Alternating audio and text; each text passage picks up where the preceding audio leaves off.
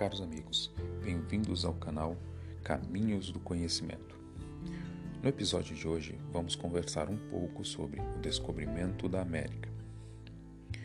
Enquanto o português Bartolomeu Dias dobrava o Cabo da Boa Esperança em 1488, o genovês Cristóvão Colombo propunha ao rei de Portugal, Dom João II, a realização de uma viagem às Índias, navegando para o ocidente pelo Atlântico seu projeto baseava-se na ideia de que a Terra era redonda. Assim, as Índias poderiam ser alcançadas sem a necessidade de se contornar a África.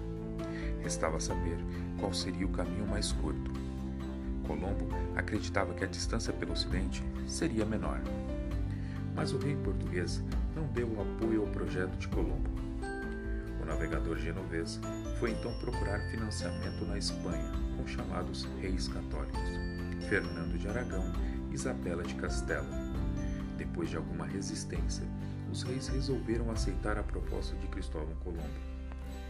Colombo partiu do porto de Palos, no sul da Espanha, em agosto de 1492, com uma frota de apenas três caravelas: Santa Maria, Pinta e Nina, e cerca de 120 tripulantes a Espanha entrava definitivamente na corrida pela conquista dos oceanos e de outras terras. A ideia de que a Terra é esférica remonta à antiguidade. Durante a Idade Média, no entanto, prevaleceu a noção de que a Terra era plana e seria habitada apenas na Europa, na África e na Ásia.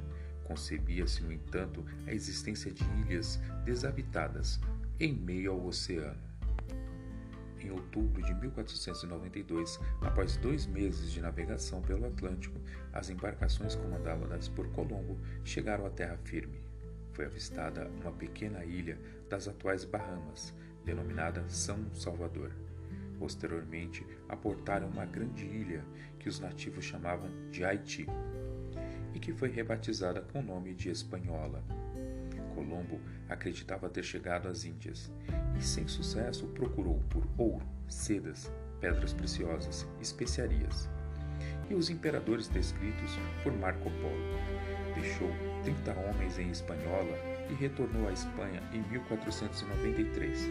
Homenageado pelos reis católicos, foi encarregado de dar continuidade à busca de riquezas foi nomeado vice-rei das terras descobertas e partiu novamente da Espanha com 17 navios e uma enorme tripulação de 1.500 homens em direção às terras descobertas. Colombo ainda realizou duas viagens patrocinadas pela coroa espanhola. No entanto, lutas contra os nativos e disputas pelo poder com membros da nobreza e a demora em encontrar as riquezas esperadas fizeram com que Colombo perdesse seus títulos e a nomeação e fosse preso em 1500.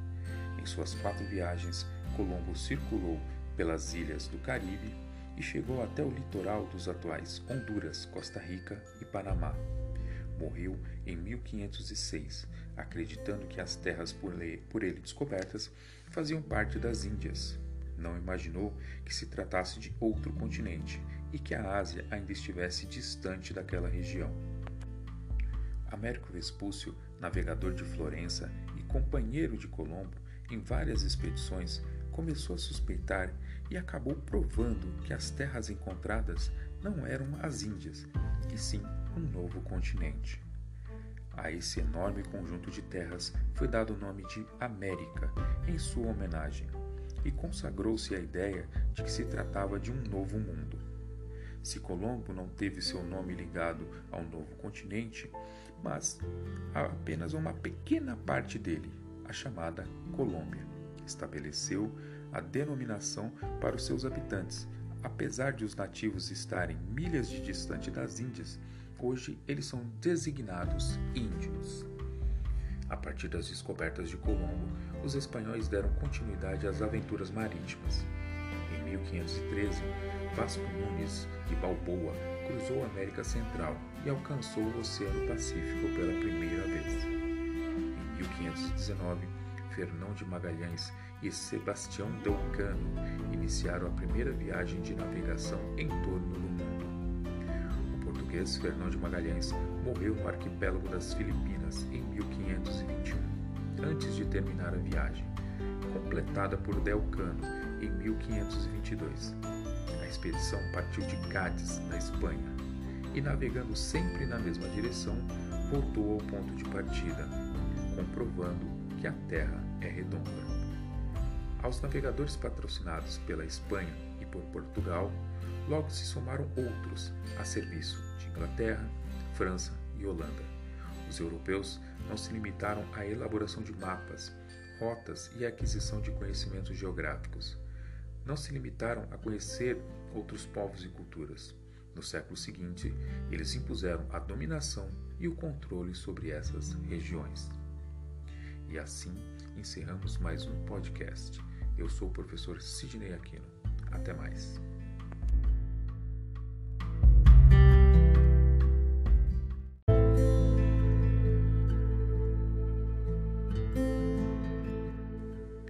Caros amigos, bem-vindos ao canal Caminhos do Conhecimento.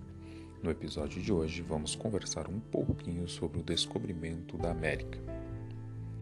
Enquanto o português Bartolomeu Dias dobrava o Cabo da Boa Esperança em 1488, o genovês Cristóvão Colombo propunha ao rei de Portugal, Dom João II, a realização de uma viagem às Índias, navegando para o ocidente pelo Atlântico seu projeto baseava-se na ideia de que a Terra era redonda.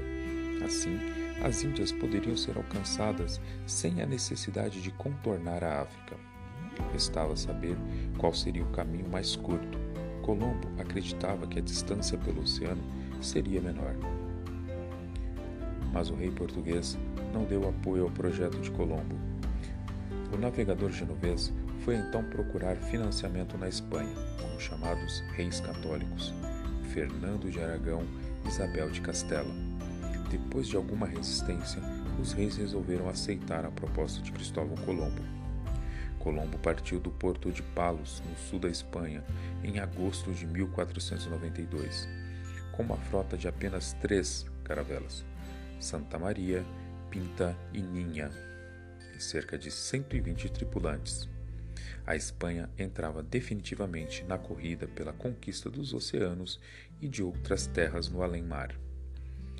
Na verdade, a ideia de que a Terra é esférica remonta à antiguidade. Durante a Idade Média, no entanto, prevaleceu a noção de que a Terra era plana e seria habitada apenas na Europa, na África e na Ásia. Concebia-se, no entanto, a existência de ilhas desabitadas no meio do oceano.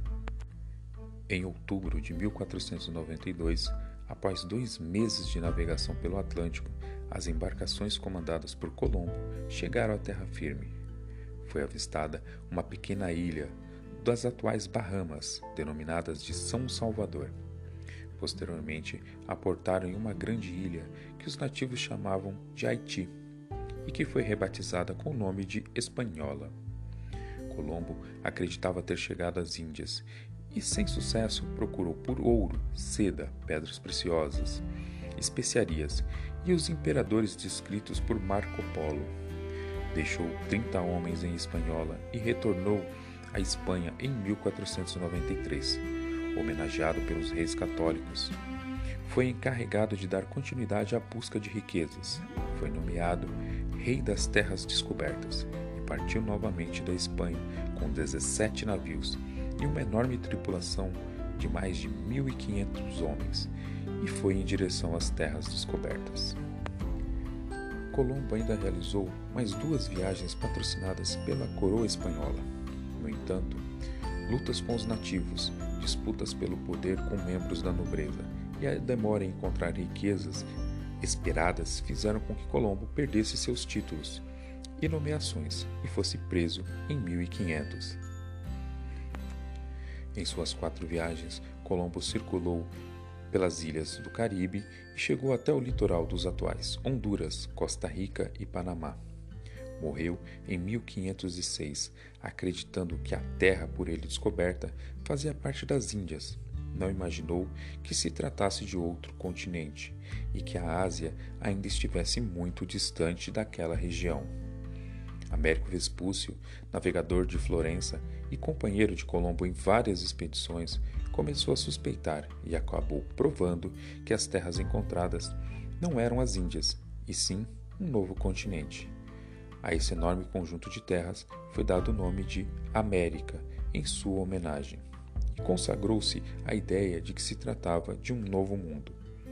Se Colombo não teve seu nome ligado ao novo continente, mas apenas a uma das suas regiões, a Colômbia, estabeleceu-se a denominação para os seus habitantes. Apesar de os nativos estarem a milhas de distância das Índias, até hoje eles são designados como índios. A partir das descobertas de Colombo, os espanhóis deram continuidade às aventuras marítimas. Em 1513, Vasco Nunes de Balboa cruzou a América Central, alcançando o Oceano Pacífico pela primeira vez. 1519, Fernão de Magalhães e Sebastião del Cano iniciaram a primeira viagem de navegação em torno do mundo. Português Fernão de Magalhães morreu no arquipélago das Filipinas em 1521, antes de terminar a viagem, completada por Delcano em 1522. A expedição partiu de Cádiz, na Espanha, e navegando sempre na mesma direção, voltou ao ponto de partida, comprovando que a Terra é redonda. Aos navegadores patrocinados pela Espanha e por Portugal, logo se somaram outros, a serviço da Inglaterra, da França e da Holanda. Os europeus não se limitaram à elaboração de mapas, rotas e aquisição de conhecimentos geográficos. Não se limitaram a conhecer outros povos e culturas. Nos séculos seguintes, impuseram sua dominação e controle sobre essas regiões. E assim encerramos mais um podcast. Eu sou o professor Sidney Aquino. Até mais.